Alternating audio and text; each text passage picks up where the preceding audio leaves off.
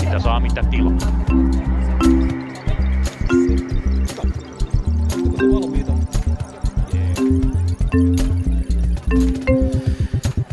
Hyvää päivää kaikille. Tervetuloa virtuaalisille torikahveille, tai te olette virtuaalisesti. Me olemme varsin fyysisesti läsnä tällä hetkellä Hakaniemen torilla nauhoittamassa Punakulma podcastia. Kuntavaalit on käyty ja mennään saman tien päivän tärkeimpään asiaan, eli katsoitteko Suomen peliä? Fudispelin.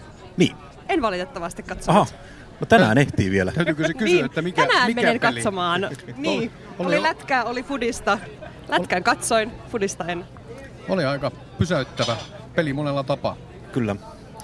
Ja erityisesti haluaisin toivottaa tervetulleeksi verkkouutisten politiikan toimittaja Suvi Hautasen. Tervetuloa lähetykseen ja punakulmaan. Kiitos. Hyvä. Tosiaan käydään nopeasti läpi, vaikka varmaan politiikan viikkoa tässä dominoi kuntavaalit, niin käydään nopeasti läpi, että onko sen ulkopuolella tapahtunut erityisesti mitään. Itselleni ei ainakaan tule, tule mieleen, mutta edes teille. No, mä huomasin tässä pari viikkoa sitten ainakin tällaisen mielenkiintoisen HS Vision jutun, joka pysäytti ekonomistien maailman täysin. HS Visiossa tehtiin juttu siis MMTssä, jossa haastateltiin tällaista vasemmista Mikä ekonomista. olikaan MMT? Se on se MMT, Mä olen juuri menossa siihen. Tästä haastateltiin siis Lauri Holappaa, joka on tämän MMTn oppi-isä Suomessa, joka on tätä hyvin popularisoinut. MMT on siis Modern Monetary Theory, eli suomeksi ö, moderni rahateoria. Eli raha on teoria. Rahaa on teoria. Ja tämä oli siis mielenkiintoista sen takia, että tästä on siis jo esimerkiksi Lauri Holappa ja Jussi Ahokas ovat raha- ja talousblogissaan puhuneet tästä jo noin 10 vuotta sitten. Ja tätä on ilmeisesti silloin valtavirta-ekonomistien mukaan tituleerattu jonkinnäköiseksi homeopatiaksi tai käärmeöljykaupaksi tai jonkinnäköiseksi äh, muuksi oudoksi, ei niin tieteelliseksi asiaksi.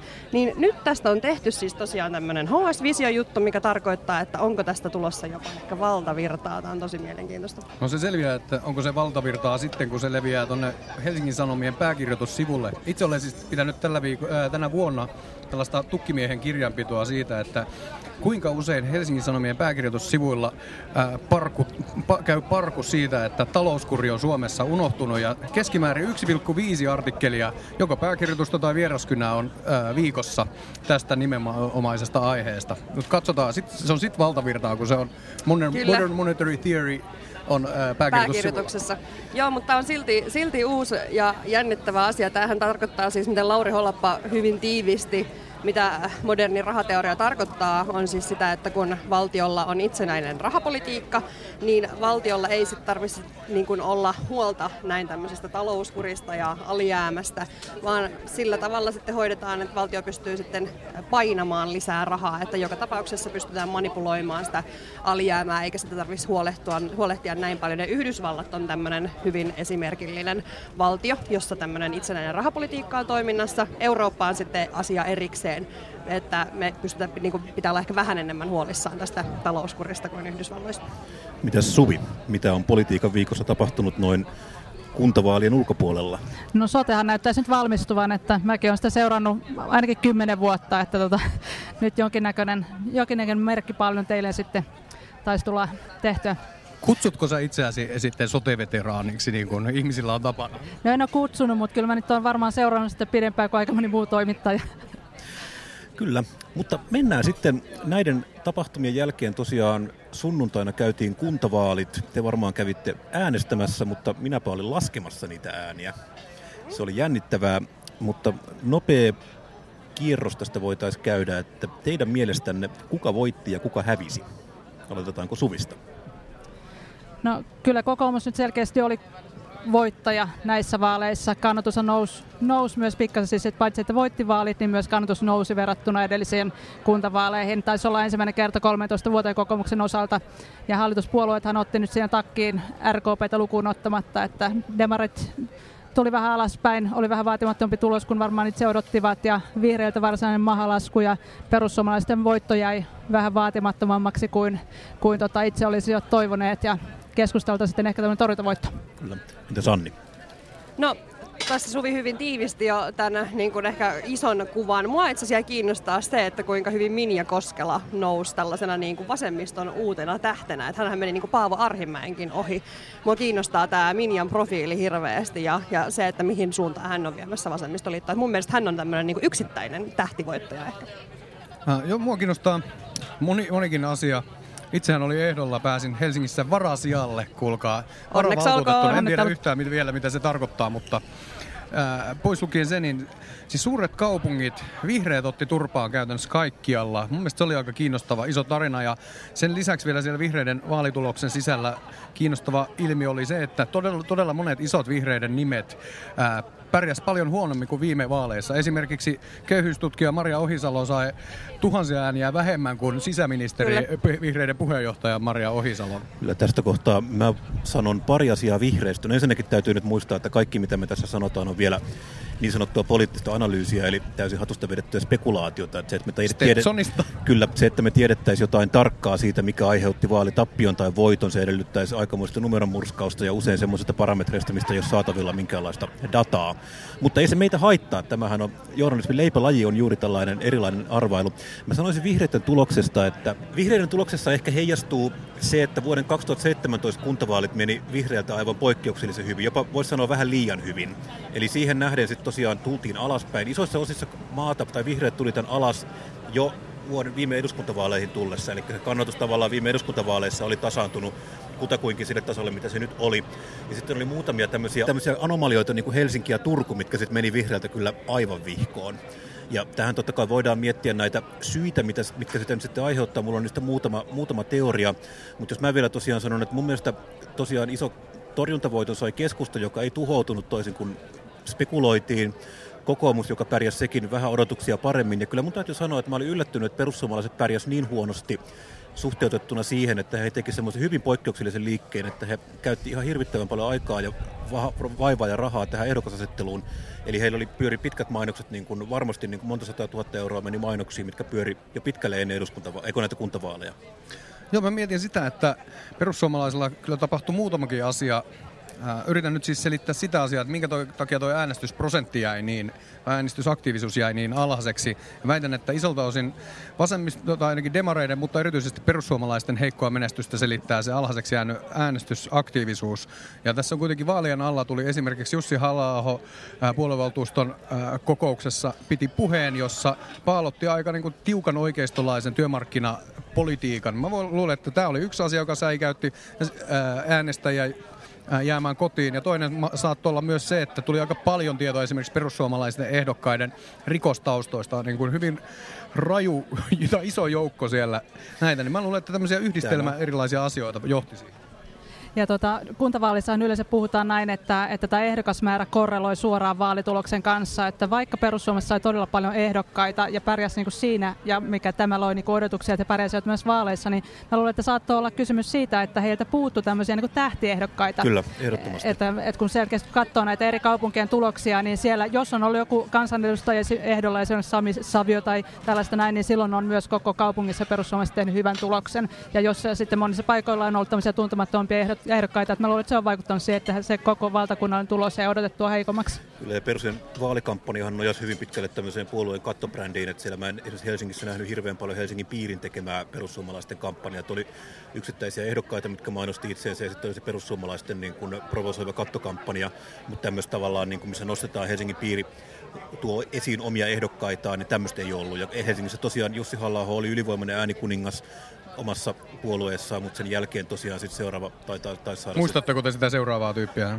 En. Olisiko ollut Mika, mä väittäisin, että se oli Mika Raatikainen, mutta varmaksi en mene sanomaan.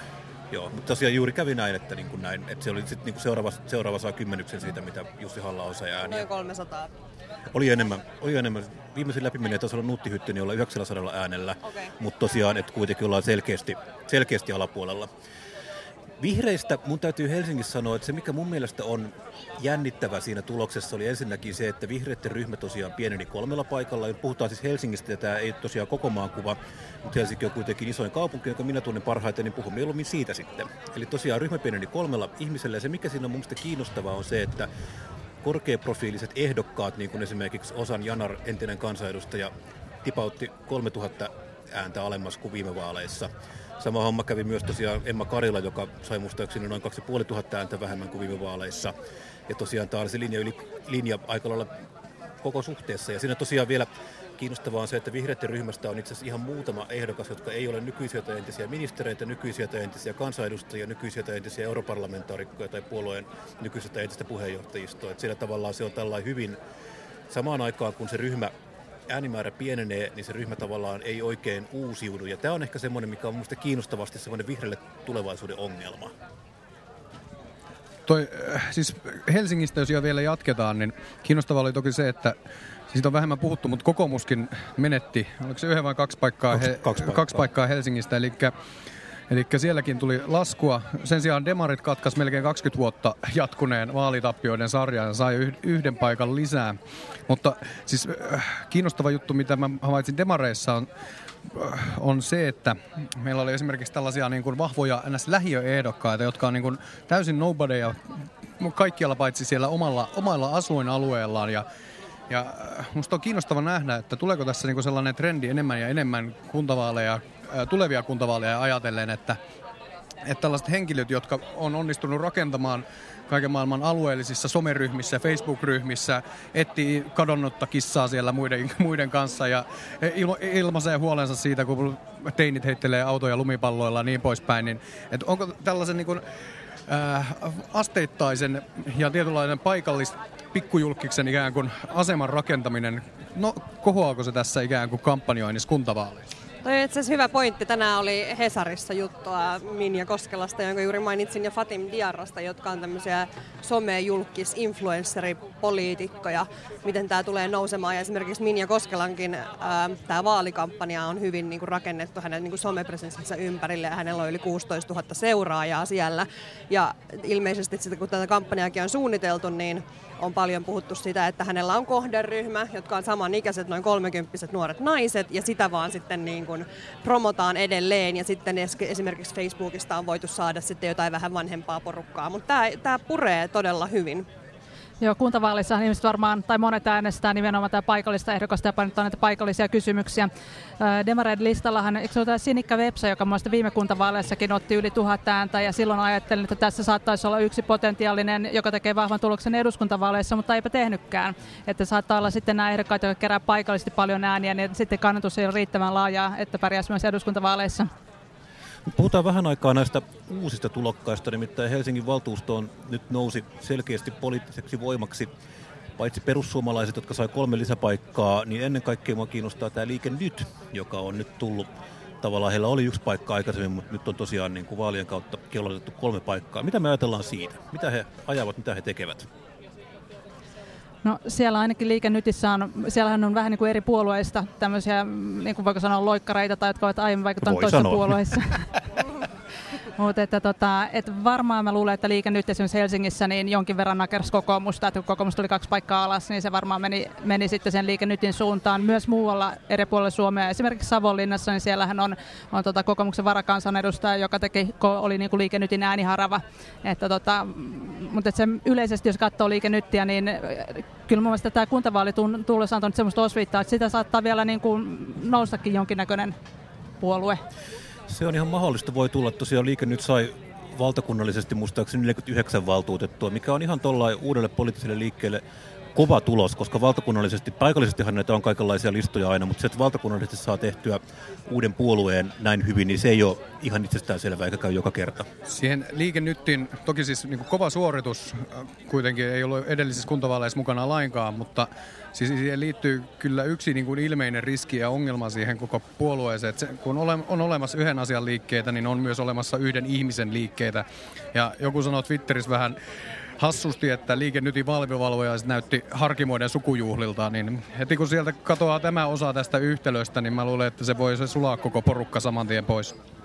Mun mielestä kiinnostava ja yksi merkittävä kehitys oli myös se, että feministisen puolueen yksi ainoa paikka putosi, eli Katjo Aro putosi tuota valtuustosta, ja sekin on kyllä mietityttänyt mua, että mitä tämä kehitys sitten tarkoittaa, että onko se myös se, että esimerkiksi vasemmistolla on hyvin, hyvin feministisiä ehdokkaita, jotka on, mainittakoon nyt sama Minja Koskela taas, joka voi olla, että on Varmasti. vienyt niin kuin tämän paikan.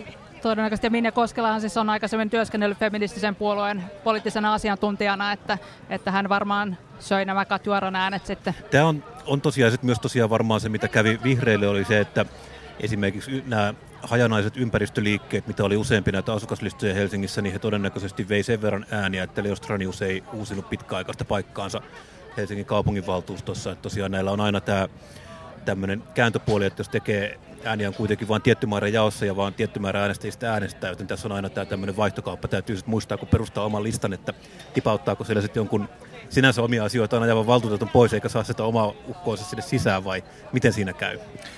Mua kiinnostaa, jos katsotaan, niin kun käännetään katse pikkasen eteenpäin, ja kun tuossa ennen kuntavaaleja oli selvästi sama vähän ehkä jopa yleiseurooppalainen ikään kuin kehitys havaittavissa Suomessa, että on tällaista niin kuin blokkiutumisen suuntaan menossa ää, poliittinen ää, kartta. Että on, meillä on tämmöinen viher, ää, puna, punavihreä nurkkaus ja sitten on tämä niin oikeisto ehkä konservatiivit kokoomus henkilöstä riippuen ei välttämättä ole konservatiivi, mutta ikään kuin tässä on toisessa blokissa.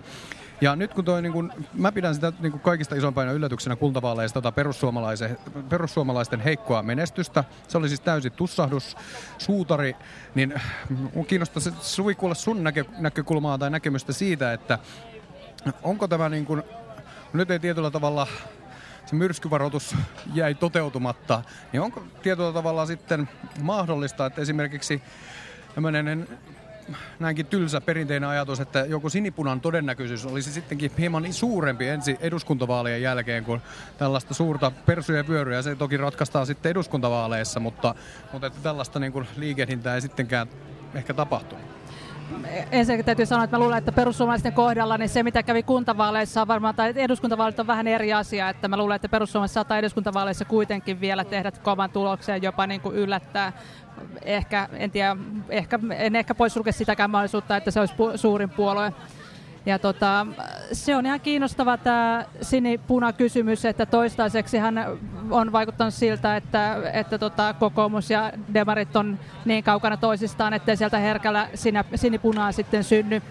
Ja tota, mä pohdittelen, mä itse asiassa kysyin tuossa Kai Mykkäseltä, kun tuo keskusta kansanedustaja Jouni Ovaska oli heittänyt tämmöisen idean, että miten olisi kolmen entisen suuren puolueen hallitus, eli keskusta, SDP ja kokoomus. Ja Kai Mykkänen oli tälle idealle avoin, mutta tota, mä tein sitten jutuja ja mä katsoin, että se ei yhtään kyllä resonoinut lukijakunnan kanssa. Että tässä voi vähän olla se, että kun kokoomuskin näissä vaaleissa niin kun tuntuu, tuntuu niin kun saavan tätä niin kun äänestäjät liikkeelle vastustamalla tämmöistä niin verojen korotuksia, vastustamalla punavihreitä, niin tavallaan sen jälkeen, että mentäisikin hallitukseen ja sitten tavallaan sen, ää, josta on niin kun, maalattu tuonne myr- mörkö, että mentäisikin sen kanssa hallitukseen, niin se voi olla niin kun, vähän vaikea äänestäjän ymmärtää. Siinä oli muuten pieni, täytyy sanoa tällaisena, tällaisena jälkiviisaana kommenttina, että varmaan pääministeripuolueeltamme, jota toki jonka ehdokkaana itsekin oli, niin pieni virhe nostaa en juuri ennen vaaleja keskusteluun verotus ja esimerkiksi tämä kuntaveron progressio ja ja sitten vielä tämä maakuntavero, josta keskusteltiin hyvin paljon, että mä väitän, että suuri osa suomalaisista on kyllä ihan kuuliaisia veronmaksajia ja usko, ymmärtää, että hyvinvointivaltion rahoittamiseen tarvitaan veroja, mutta liika, kuka, hemmetti niistä, kuka hemmetti niistä nyt haluaa oikeasti Ei, ennen vaaleja Kyllä, joo, Vähän kuin on, lihavero viime eduskuntavaaleja. Niin, siis tämä, on, on juuri siis se, että on tietyt asiat, mitkä hyödyttää tiettyjä puolueita ja veroista puhuminen suuntaan tai toiseen itse asiassa kyllä on aina perinteisesti mennyt kokoomuksen piikkiin sitten, että se hyödyttää aina kokoomusta. Ja tässä kohtaa me vielä muistutan, että perussuomalaiset perinteisesti on aina vähän alisuorittaneet, ei, ei, ei vähän vähäkään, vaan perussuomalaiset on aina alisuorittaneet kuntavaalit. Että siitä ei tavallaan voi vetää suoraan johtopäätös siitä, että miten eduskuntavaalit sitten menee. Se menee heillä vähän toisin kuin muilla puolueilla, että näillä ei ole ihan suoraa yhteyttä, ei ole. Mm, mua kiinnostaisi kysyä Suvi sulta, että nyt tai jatkoa tähän, että jos olisi mahdollinen tämmöinen sinipuna hallitus ensi kaudella, niin kannattaisiko sun mielestä Mariinin nyt lähteä sitten Orpon kanssa torikahveille, että olisiko siinä niin kuin kosiskelun paikkaa? No kyllä varmasti kannattaa, kannattaa niin sanotusti siltoja rakennella, että, että tota, sehän silloin kun Marin nousi pääministeriksi, niin hän aika, aika niin kuin vihamielisesti suhtautui Orpoon ja kokoomukseen. Ja sen jälkeen musta on vaikuttanut siltä, että nämä välit olisi jonkin verran lientynyt, mutta että en tiedä onko näin sitten. Mutta että tota, kyllähän tavallaan jos kokoomus ja SDP eivät samaan hallitukseen mahdu, niin sehän antaa keskustalle sitten pelin paikan, että jos yksi mm. hallitusvaihtoehto on poissuljettu.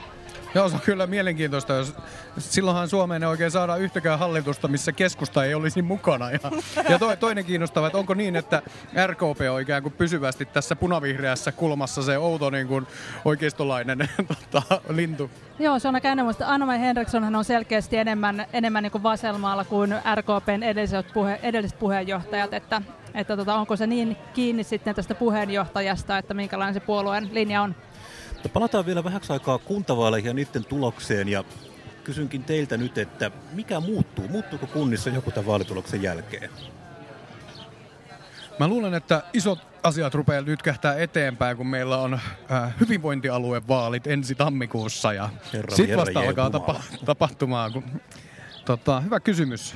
Mikä muuttuu kunnissa? Anni, vastaa sinä.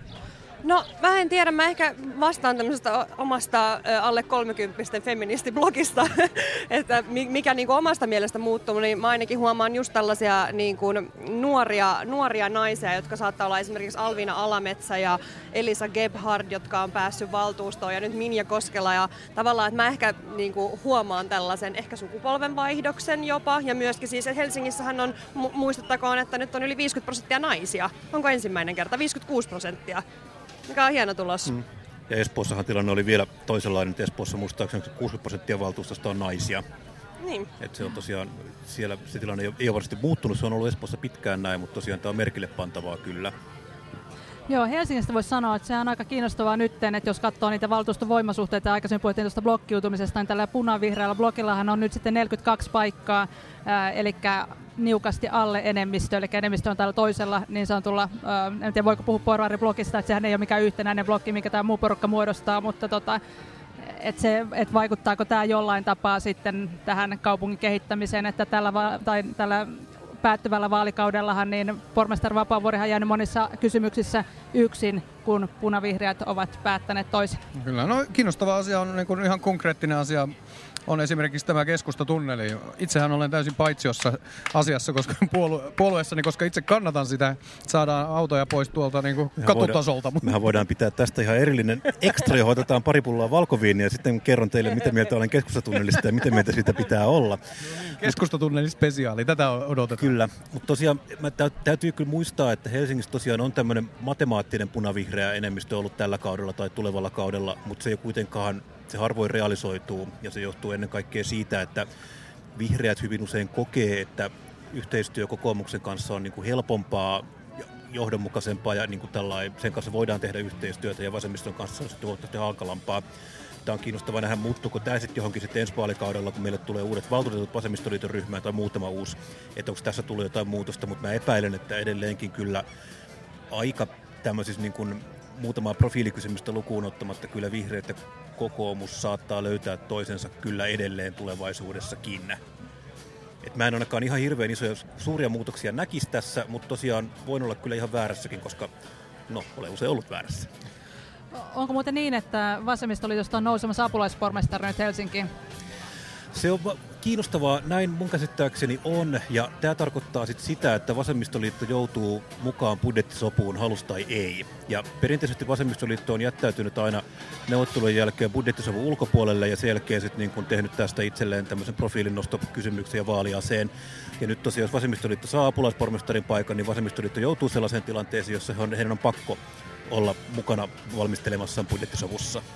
Nyt kun puhuttiin pormestareista, niin mulle tuli vielä mieleen tämä äh, eräs asia, jonka uusi pormestarimme Juhana Vartiainen äh, sanoi Hesarin haastattelussa, että kun häneltä kysyttiin, että mitä hän katuu eniten äh, uransa aikana, niin hän vastasi, että sitä, että hän on mennyt liikaa taloustieteen valtavirtaan, eli tänne niin kuin oikealle puolelle ja hän on havahtunut siihen, että ehkä hänen pitäisi myös tarkastella omia talouspoliittisia arvojaan, mikä tarkoittaisi, että hän menisi enemmän tänne keinesiläiseen, mikä on enemmän niin kuin vasemmisto talouspoliittista ajattelua. Niin tämä on ehkä mielenkiintoinen ja mua kiinnostaa, että miten tämä näkyy vartiaisen politiikassa. Joo, mä, olisiko tässä vanhalla Demarilla sitten jonkunnäköinen kotiinpalon paikka? niin, niin, sitä hän itse asiassa saisi sanoakin, että tämä on enemmän sitä, mitä hän oli 80-luvulla. mä luulen, jos puhutaan vielä pormestareista, niin mä luulen vähän mihinkään perustumatta, että Vartiaisen kohdalla hän ei ole välttämättä niin vahva pormestari kuin Vapaavuori oli, eli siinä on ryhmällä huomattavasti enemmän liikkumavaraa Se voi olla takana. ihan hyväkin asia. Se voi olla ihan hyvä asia, mutta tosiaan, että siellä tosiaan se ryhmä käyttää nyt paljon isompaa valtaa kuin Vapaavuoren aikana, joka oli hyvin tiukasti tavallaan siihen pormestarin valtaan sitoutunut ja kiinni siinä. Ja tosiaan mä luulen, että tosiaan Vartiaisella on ollut taipumus tämmöiseen niin kuin nopeisiin liikkeisiin ja nopeeseen tylsistymiseen uusissa positioissa, että katsotaan miten tässä nyt sitten käy. Mut, mut. Hei, saako kysyä Suvi spekulaation? Äh, Vapaavuori nyt lähti rakentamaan kredibiliteettiänsä tuonne konsulttimaailmaan ja rakennuspuolelle niin poispäin. Nähdäänkö hänet ää, äh, presidentinvaaleissa? No tota, mitäs mä nyt sanoisin tähän näin.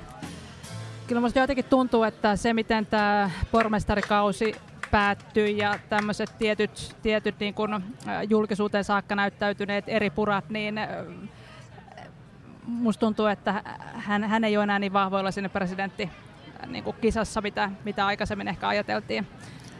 Kyllä, ja presidenttikisahan on kuitenkin useampi vuosi aikaa, ja se on pitkä aika tavallaan ilman semmoista valtavaa profiilipaikkaa. Pitkä aika olla, ruveta rakentaa käytännössä nollasta sitten sinne kisassa sitä tunnettuutta. Niin onhan se aika, että me saadaan Miltonissa työskennellyt presidentti Suomeen. Se varmaan aika se ennemmin tai myöhemmin se tapahtuu. Mutta tosiaan tässä nyt on internet ollut villinä spekulaatioita siitä, että varsinkin Helsingissä, että miksi vihreillä meni niin huonosti kuin meni. Ja mulla on tähän itse asiassa pari, voidaan pian lopettaa, mulla on tähän pari teoriaa. Että ensinnäkin on se, että tämä vuoden 2017 yllättävä tai jopa mulle vähän yllättävä vaalivoitto kuntavaaleissa johtui nimenomaan siitä, että vihreät tarjoili tämmöisen selkeän koherentin vision ilmastoystävällisestä, tiiviistä, raiteisiin perustuvasta kaupungista. Ja tätä sitten ryydittämään oli tehty 2016 yleiskaava, joka sitten hyväksyttiin ja tällä mentiin eteenpäin. Tätä pidettiin valtavana voittona ja tätä pidettiin hyvänä asiana. Ja nyt ehkä sitten kävi se, että ihmiset huomasivat, että tämä yleistasoinen yle, yleiskaava edellyttää ihan oikeasti, että rakennetaan taloja. Ja sitten se edellyttää sitä, että puretaan, kaadetaan puita. Kaadetaan puita niiden talojen alta. Ja nyt tavallaan ihmiset pitää sitä ideasta, mutta sitten kun se käytännön toteutukseen viedään tämä tiiviin ekologisen kaupungin rakentaminen, niin se sitten aiheuttaa vastustusta. Ja tämä saattaa olla yksi asia, mikä siinä vaikuttaa. Ja toinen, mikä mä sanon vielä, on se, että tässä kohtaa valtakunnan politiikka saattoi kyllä heijastua myös kuntavaaleihin sillä tavalla, että monet semmoiset kulttuurialan ihmiset ei välttämättä enää äänestäneet perussuomalaisia eikä välttämättä vasemmistoliittoakaan, mutta he eivät löytäneet perinteisesti vihreitä, vihreiden äänestäjät eivät löytäneet omaa ehdokastaan kaiken tämän kulttuurialan kurittamisen jälkeen, he jäi kotiin. Aivan, ne niin kuin vihreiden äänestäjät eivät enää löytänyt sieltä vihreiden toiselta puolelta. Ne ei niin kuin innostunut kristallipuolueesta ja päätti jäädä himaan. Joo, ja siis, siis musta, musta tuntuu, että Minja äh, Koskela ehkä on saattanut myös kerätä näitä ääniä. Et mä ymmärsin, että hän nimenomaan vastasi tähän tapahtumalla ja kulttuurialan toimijoiden niin huoliin. Että se ehkä Kyllä. näkyy sinne hänen korkeassa äänimäärässään. Se on, se on ihan mahdollista. Ja tosiaan tämä saattaa olla harvoin, harvoin tavallaan valtakunnan politiikka ihan suorina tekoina vaikuttaa kuntavaalitulokseen, ehkä enemmän sellaisena eetoksena. Mutta tämä voi olla yksi sellainen asia. Tästä mulla ei ole mitään niin kuin dataa, mutta mulla on sellainen olo, että tämä voi olla näin. Saanko vielä kysästä, mikä tuossa aikaisemmin tuli esille, eli tämä kuntaverokysymys, niin oliko se lipsahdus pääministeri Marinilta? Siis tämä on oma arvaukseni. Mä luulen, että se on perustunut kysymykseen, joka on tehty kuntavaalikone vastausten perusteella. Ja sitten hän niin kuin lähti siitä niin kuin elaboroimaan sitä vastausta. Il- mutta voin, sen, sen kyllä voi sanoa, että se ei varmasti ollut niin kuin harkittu avaus. Siitä, olisi, siitä ei laajemmin oltu ainakaan hirveästi tiedotettu ehdokkaille. Kyllä se ainakin jälkikäteen katsottuna virhe oli. Sitä se ainakin ihan selvästi oli. Mutta kuntavaalit ovat nyt käydyt. Seuraavaksi siirrytään sitten luottamuspaikkojen jakoon ja katsotaan, syntyykö meille Helsinkiin sitten jonkunlaisia selkeärajaisempia blokkeja. Jonkun verran niitä on Suomen kuntapolitiikassa nähty. Tampereella on myös ollut tämmöinen valtuustosopimus, mikä on ollut tämmöinen selkeä, selkeästi enemmän hallitusoppositioasetelma kuin kuntapolitiikassa yleisesti on ollut, mutta muistutan kuitenkin, että suurin osa Suomen kunnista ei päätä oikeastaan yhtään mistään, koska ne on pieniä ja persaukisia, joten siellä se on ihan se ja sama, ketkä sinne nyt menee sitten maakuntalaulua valtuustoon laulamaan.